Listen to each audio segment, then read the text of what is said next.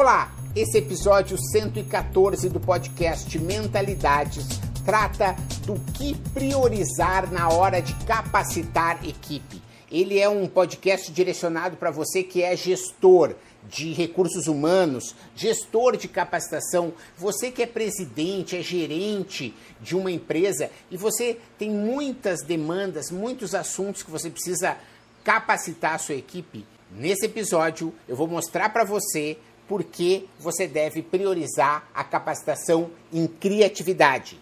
Vem comigo!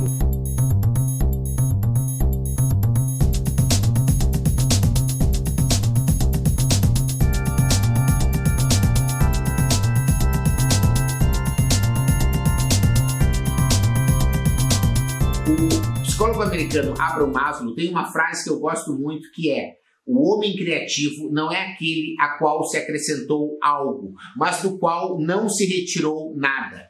Se você souber estimular ter um ambiente para que as pessoas possam trazer opiniões, tenha certeza, eles vão responder. Esse é como se fosse um tesouro que você está em cima dele. É um ativo que você pode estar tá não aproveitando. Então, despertar criatividade é despertar a autonomia, é despertar a autoconfiança, é despertar a proatividade, é despertar a colaboração em equipe. Por isso que, se você tem alguma dúvida sobre qual é o primeiro tema que você deve capacitar a sua equipe, a nossa sugestão é criatividade. Por quê? Porque com certeza esse investimento vai retornar no menor tempo possível. Você vai ter o maior retorno capacitando as pessoas em criatividade. Sabe por quê? Todos são criativos. O pedagogo americano William Grassler, ele criou a pirâmide de aprendizagem. O que essa pirâmide mostra? Quanto mais as pessoas praticam, quanto mais as pessoas exercitam, elas participam do processo de aprendizagem, mais elas realmente aprendem, mais elas lembram daquilo que foi ensinado, mais elas têm condições de aplicar aquele conhecimento no dia a dia. Por isso que sempre que você for contratar uma palestra, você for contratar um curso, tenha certeza de que vai ter muito exercício prático e preferencialmente vão ter exercícios que possam ser com problemas da própria empresa. Às vezes, você pode pegar um problema menor, um problema no cadastramento de produtos, um problema na recepção, um problema de como fazer com que o refeitório consiga melhor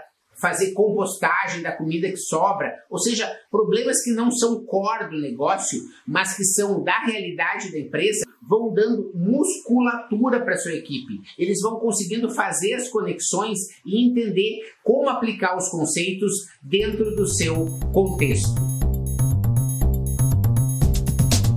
Obrigado você que ouviu o podcast Mentalidades. Para não perder nenhuma atualização, se inscreva no Spotify ou no iTunes ou ainda no Podbean. Para entrar em contato para consultorias, palestras e cursos, www.menta90.com.br, onde você encontra também vídeos e textos com outros conteúdos. Se preferir, mande um e-mail falecom@menta90.com.br. Até a próxima.